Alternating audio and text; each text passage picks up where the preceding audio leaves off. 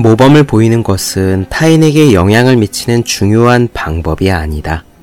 그것은 유일한 방법이다. 프랑스 의사 알버트 슈바이처의 말입니다. 말로 하면 따지고 몸으로 보여주면 따릅니다. 자신은 하지 않으면서 이래라 저래라 하는 사람은 리더십이 없지요. 집에서 강아지를 기르는 사람은 압니다. 대소변을 가릴 줄 아는 강아지가 한 마리 있으면 새로 한 마리를 들이는 일은 그다지 어렵지 않습니다.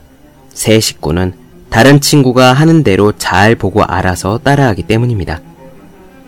저는 가끔 그런 생각을 해요. 공부가 지루하거나 최선을 다할 마음이 들지 않을 때 언젠가 만나게 될 제 자녀를 생각합니다. 저 역시 저의 자녀가 공부를 잘하고 최선을 다하기를 바랄 겁니다. 그렇지 않으면 속상해하면서 야단을 칠지도 모르죠. 보여주면 따른다고 했습니다. 내가 게으름을 부리면서 아이에게 똑바로 해라 라고 가르칠 수는 없는 노릇입니다. 효과도 없으면서 부모와 자식 사이만 멀어지게 만드는 방법이니까 말입니다. 이따금 여러분이 만날 미래의 아이를 생각해보면 어떨까요? 여러분의 아이에게 바라는 모습 그대로 여러분도 노력해야 합니다. 사람은 보여주면 따르게 되어 있습니다. 365 공부 비타민 보여주면 따른다 의 한 대목으로 시작합니다.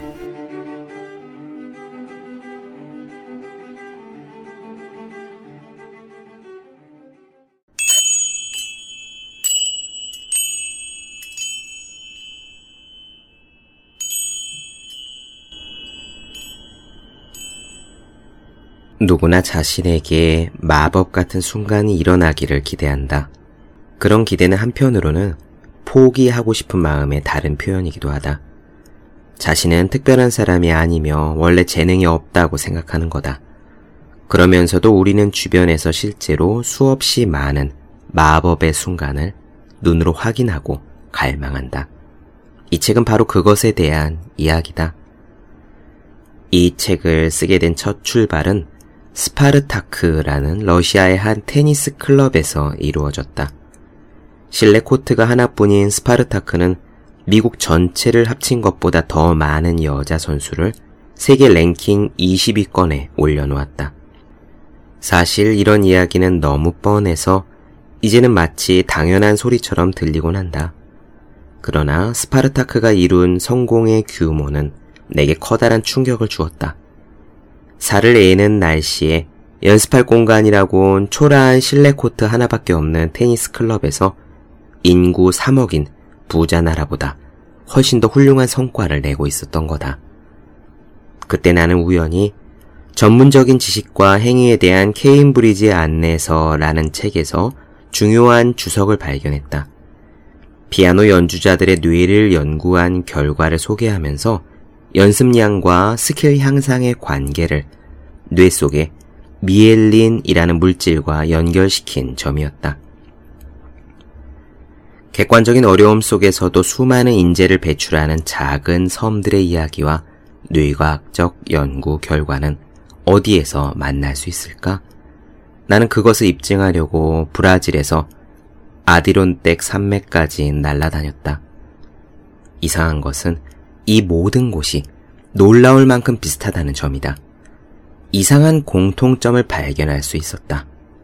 선생들은 똑같은 스타일의 리듬으로 말했고, 똑같은 종류의 지시를 내렸고, 똑같은 느낌의 시선으로 상대를 바라보았다. 노력 역시 비슷한 방법으로 이루어졌다. 결국 폭발적인 재능이란 글쓰기든 스포츠든 미술이든 음악이든 그 무엇이든 간에 굉장히 잘할 수 있게 되는 스킬에 기인하는 것이다. 바로 여기에 탤런트 코드가 있다. 그런데 어떻게 동일한 코드가 이처럼 다양한 분야에 적용될 수 있을까? 그것은 바로 우리의 뇌가 설계된 방식과 스킬을 습득할 때 사용하는 메커니즘과 관련이 있다. 중요한 것은 이러한 메커니즘이 발견된 지 그리 오래되지 않았다는 거다. 탤런트 코드를 이해한다고 해서 특별한 마법이 꼭 일어나는 것은 아니다. 하지만 이런 아이디어를 가지면 인생에서 좀 더 핵심적인 것에 집중할 수 있다. 무엇보다 자신에 대해 조바심을 내지 않게 된다. 그 대신 스스로와 상대를 세심하게 관찰하게 된다. 어떤 신호를 통해 사람들이 움직이는지, 완벽한 연습이 진행 중인지 아닌지에 대해 집중하고 관찰하게 된다. 네, 안녕하세요. 본격 공부작업 팟캐스트 서울대는 어떻게 공부하는가 한재우입니다. 우리는 지금 데니얼 코일의 탤런트 코드를 나눠드리고 있습니다. 이 책은요, 지금 말씀드렸듯이 어떻게 평범한 곳, 아니 솔직히 말하면 오히려 평균보다 훨씬 열악한 환경에서 샤라포바 같은 위대한 선수들이 나오는가에 대한 물음에서 출발합니다. 보통 사람들은 그런 결과를 재능의 산물이라고 편하게 답해버리고 말지요. 저는 개인적으로 그런 답을 굉장히 싫어합니다. 재능이 있어서 잘하게 되었다. 타고난 머리가 좋아서 공부를 잘한다. 그런 생각들이 뭔가 잘못되었다는 느낌을 갖고 있기 때문이에요. 저는 그런 느낌이 있습니다. 제 옛날을 되돌려보면은요, 그게 학창시절이든 대학시절이든 말이죠. 그리고 공부든 운동이든 다른 취미든 뭐든지 간에 주위 친구들에 비해서 제가 조금쯤 더 나은 몇몇 분야들을 생각해보면은요, 그 중에 어느 것도 저절로 잘하게 된 것은 없는 것 같거든요. 출발할 때는 분명히 비슷했거나 오히려 제가 더 떨어졌는데 연습이나 노력을 하고 보니까 다른 친구들에 비해 조금쯤 더 잘하게 되더라라는 것을 저는 기억합니다. 그렇다고 지금 제가 손 대는 것마다 잘하게 되었다라는 뜻은 절대로 아닙니다. 제가 가진 느낌의 핵심은요, 제가 조금 나은 몇몇 분야를 떠올려 볼 때 저절로 잘하게 되고 처음부터 맞춤 정장을 입듯이 편했던 분야는 거의 없었다는 겁니다. 그 상태에서 연습을 통해서, 그리고 운이 좋게도 선생님들의 올바른 지도에 의해서 실력을 갖추게 되었던 거지요. 다행히 데니얼 코일도 똑같은 이야기를 합니다.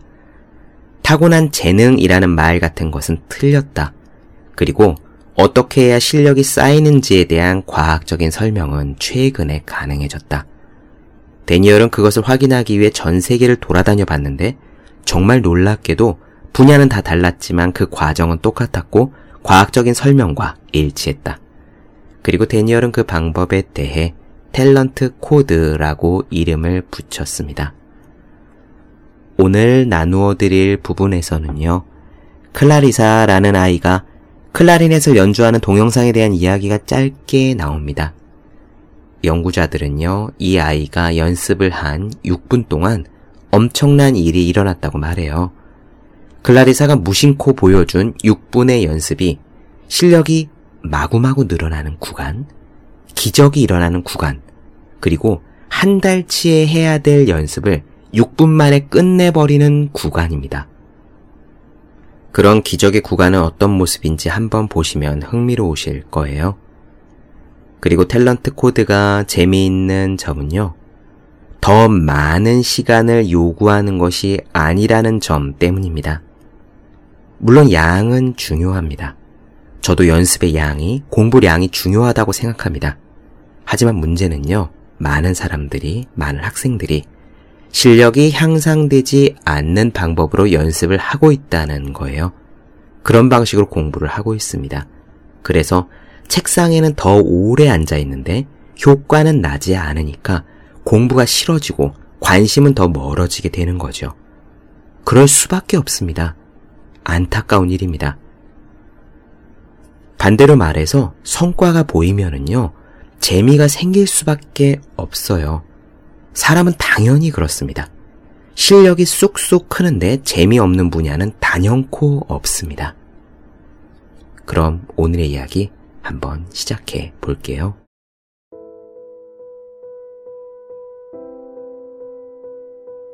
모든 이야기는 질문으로 시작된다. 그리고 여기 세 가지 질문이 있다. 실내 코트가 달랑 하나뿐인 궁핍한 러시아 테니스 클럽이 있었다. 어떻게 이곳에서 미국 전체를 다 합친 것보다 더 많은 여자 선수를 세계 랭킹 20위권에 올릴 수 있을까? 텍사스 댈러스에 가면 허름한 상가 건물에 자리 잡은 음악 학교가 있었다. 어떻게 이곳에서 제시카 심슨 같은 굵직한 팝스타를 줄줄이 배출하고 음반 계약 성공률 90%라는 기적을 이룰 수 있었을까? 영국 외딴 시골에 가난하고 교육 여건이 열악한 집안이 있었다. 어떻게 이곳에서 세계적인 작가를 셋이나 길러낼 수 있었을까? 재능의 용광로에서는 신비로운 일이 벌어진다. 무엇보다 가장 놀라운 점은 아무런 낌새도 보이지 않다가 느닷없이 불타오른다는 사실이다.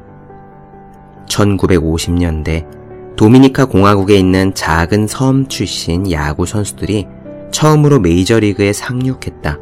그런데 현재 메이저리그 선수 9명 중 하나는 도미니카 공화국 출신이다. 1991년에 반 클라이번 피아노 경연대회에 참가한 중국인은 1명에 불과했으나 최근 열린 대회에는 8명이 참가했다. 세계 최고 수준인 교양악단에서 중국인이 차지하는 비율도 이와 비슷하게 비약적으로 증가했다. 사람들은 이런 사례들을 특이한 현상이라고 다루는 경향이 있다. 그러나 실제로 이 모든 사례는 오래전부터 반복되어 온 거대한 패턴의 일부다. 19세기 비엔나의 작곡가들, 셰익스피어 시대 영국의 작가들, 그리고 르네상스가 한창이던 당시 인구 7만의 조용한 도시 피렌체에서 갑자기 쏟아져 나온 르네상스 천재들을 생각해보라. 모든 경우에 똑같은 질문이 머릿속을 맴돈다. 이런 특별한 재능은 어디에서 오는 걸까? 그것은 어떻게 발전하는가? 이 질문에 대한 답을 찾기 위해 클라리사라는 13살짜리 소녀가 등장하는 동영상 한 편을 보자. 클라리사는 오스트레일리아의 음악 심리 연구자인 게리 맥퍼슨의 실험에 참여한 평범한 소녀다. 심리학자는 오랫동안 클라리사의 클라리넷 실력이 변화하는 추이를 관찰했다. 그런데 이 동영상은 아마도 한 달치 연습을 6분 만에 끝낸 소녀라는 제목을 붙이는 것이 더 적절할 거다. 이 소녀가 연습하는 동영상이 나온다. 화면에서 클라리사는 특별한 재능이 있어 보이진 않는다. 파란색 모자 달린 셔츠에 반바지를 입고 있는 이 아이는 졸리고 무심한 표정이다. 사실 이 문제의 육분이 포착되기 전까지 클라리사는 과학적인 측정 결과 음악적 능력이 평범한 아이로 분류되었었다. 심리검사도 그랬고 교사와 부모의 증언을 들어봐도 그랬고 심지어 본인의 생각도 마찬가지였다. 클라리사에게는 음악적인 재능이 없었다. 좋은 귀를 타고나지 못했고 리듬감은 평균 수준이었고 그나마 의욕조차 평균 이하였다. 이 아이는 연습을 하는 가장 큰 이유가 무엇이냐고 묻자 해야 하니까요 라고 답을 했을 정도였다. 그럼에도 클라리사는 음악 과학 분야에서 엄청나게 유명해졌다. 평소와 다를 바 없는 어느 날 아침 이 평범한 아이가 눈에 띄게 비범한 행동을 하는 것이 비디오 카메라에 포착되었기 때문이다. 심리학자들의 계산에 따르면 정확히 5분 54초 동안 클라리사의 실력이 향상되는 속도가 10배나 빨라졌다고 한다. 그러나 본인은 이 사실을 전혀 알아차리지 못했다. 문제 동영상을 보았다. 매주 정해진 요일에 하는 레슨을 받은 다음날 아침이다. 클라리사는 평소와 같은 시간에 혼자 연습을 하고 있었다. 골든 웨딩이라는 곡을 새로 시작할 참이었다. 클라리사는 곡을 몇 번 듣더니 마음에 든 눈치다. 이제 곧 직접 연주에 들어갈 차례였다. 클라리사는 심호흡을 한 번 했고 음표 2개를 뿌뿌 불어봤다. 그리고 멈췄다. 입술에서 클라리넷을 떼고 악보를 뚫어지게 쳐다봤다. 눈이 가늘어졌다. 클라리사는 맨 처음 작은 악절을 이루고 있는 음표 7개를 뿌뿌뿌뿌뿌뿌 연주했다. 그러다가 마지막 음에서 실수하자 곧바로 멈췄다. 이번에는 꽤 과격하게 입술에서 클라리넷을 뗐다. 다시 실눈을 가느다랗게 뜨고 악보를 보면서 부드럽게 입으로 허밍으로 노래했다.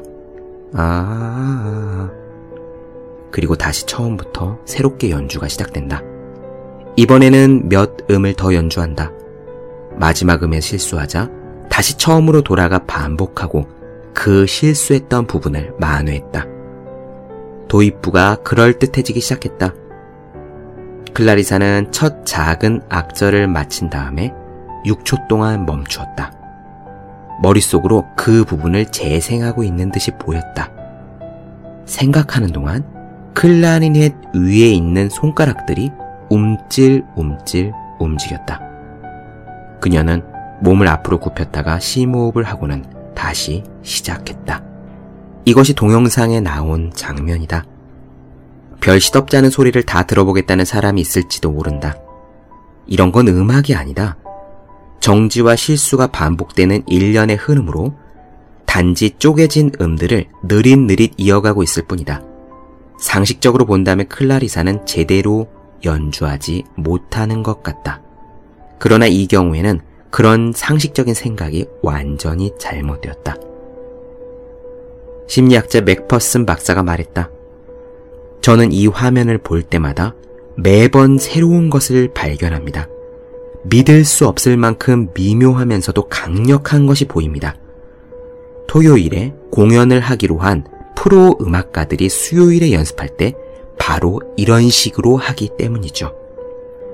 화면에서 클라리사는 전에 한 번도 연주해 본 적이 없는 G# 음을 자세히 보려고 악보 앞으로 몸을 굽혔다. 그리고 자기 손을 본 다음 악보를 보고 다시 자기 손을 봤다. 클라리사는 악절을 허밍으로 노래했다. 자세는 여전히 앞으로 기울어져 있다. 주근깨 난 얼굴을 찡그러뜨리며 실눈을 뜨고 악보를 본다. 클라리사는 작은 악절을 여러 번 거듭해서 연주한다. 맥퍼슨 박사는 이렇게 설명한다. 저것 좀 보세요. 저 아이의 머릿속에는 청사진이 있습니다. 그것과 자기 자신을 끊임없이 비교하는 거죠. 작은 악절 단위, 그러니까 완전한 생각의 단위로 연습을 하고 있어요. 실수를 무시하지 않고 귀로 들은 다음에 고치고 있는 겁니다. 렌즈를 가까이 들이댔다가 또 멀리 물러났다가 반복하면서 점점 더 높은 수준으로 자신을 끌어올리고 있습니다. 그렇다. 이것은 평범한 연습이 아니다. 미묘하지만 분명히 다르다. 정확히 목적에 맞는 연습을 기울이면서 실수를 집중적으로 다루는 과정이다. 뭔가 발전하면서 쌓이고 있다. 곡의 윤곽이 드러나기 시작한다. 그러면서 클라리사 안에 숨어있던 새로운 자질도 드러난다. 그것은 유전자가 선물한 재능이 아니었다. 훨씬 더 흥미로운 무엇이었다. 평범한 사람이 마술에 걸린 것처럼 생산성이 극대화된 구간에 빨려 들어가 있는 6분간을 포착한 장면이었다. 그 6분 안에서는 매 순간마다 실력이 부쩍부쩍 향상되었다. 그러나 불행히도 이런 기적의 순간은 영원하지 않았다. 동영상은 계속된다. 클라리사는 골든 웨딩을 연습한 후에 다음 곡 아름답고 푸른 도나우로 넘어갔다. 그러나 이번에는 멈추지 않고 한 번에 쭉 연주한다. 가끔 매끄럽지 못한 부분이 있지만 거슬리는 멈춤 없이 멜로디를 알아들을 수 있는 정도로 아름다운 선율이 이어진다. 맥퍼슨 박사는 답답해하며 말했다. 보세요. 이번 연주는 정말 끔찍합니다. 생각도 하지 않고 배우지도 않고 쌓이는 것도 없어요. 그냥 연주하며 시간만 낭비하고 있죠. 이 아이는 평균 이하로 연주하다가 6분간 갑자기 엄청나게 잘하는가 싶더니 다시 뒤로 물러납니다. 본인이 뭘 하는지도 모르는 거예요.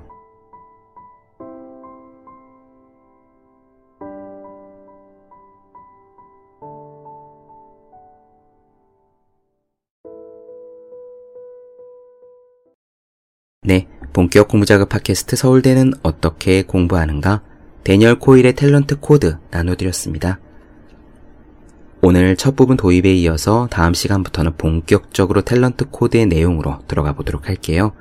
더 많은 이야기가 궁금하신 분들, 질문사항 있으신 분들은 제 네이버 블로그 허생의 즐거운 편지, 다음 카카오 브런치 한재우의 브런치, 유튜브에서 서울대는 어떻게 공부하는가, 인스타그램에서 서울대는 어떻게 공부하는가 검색해 주시면 좋겠습니다.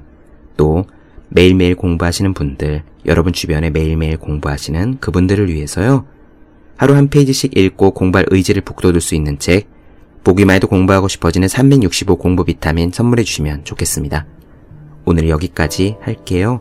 전 다음 시간에 뵙겠습니다. 여러분 모두 열심히 공부하십시오. 저도 열심히 하겠습니다.